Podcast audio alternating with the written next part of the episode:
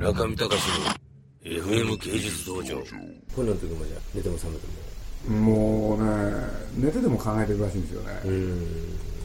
本当よく考える人ですよね、まあ、好きなんでしょうね、まあ、好きってことだけじゃ言い切れないでしょうけど、なんでこんな話ですか？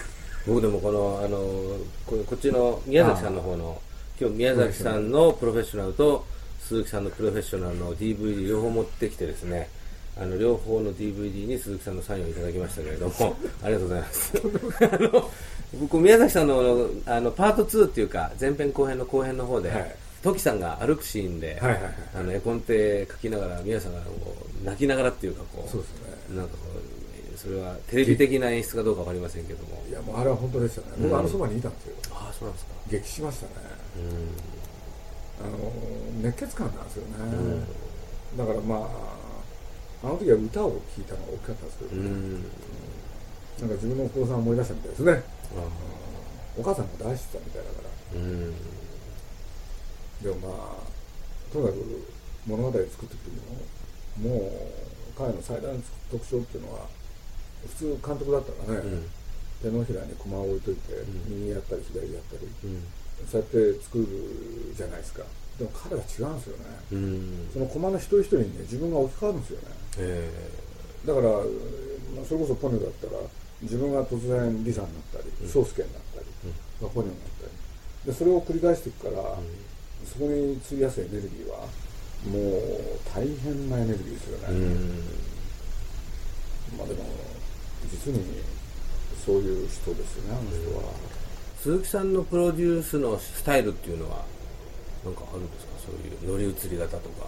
いや僕はまあ宮崎駿がそういう人ですからとにかく乗り移ってカーッとする人ですよ、まあなるだけ冷静冷静でいいよっていう。お僕いや2人で燃えてたら何も分かんなくなっちゃうじゃないですか、だから僕はなるだけ冷静でいようと思うんですけれどね、でもなんかの時は突然激しくなったりします。えー。これこのちょうどプロフェッショナルのあの鈴木さんの回は宮崎五郎さんの映画をプロデュースしてるっていうのがドキュメントされてましたけどね。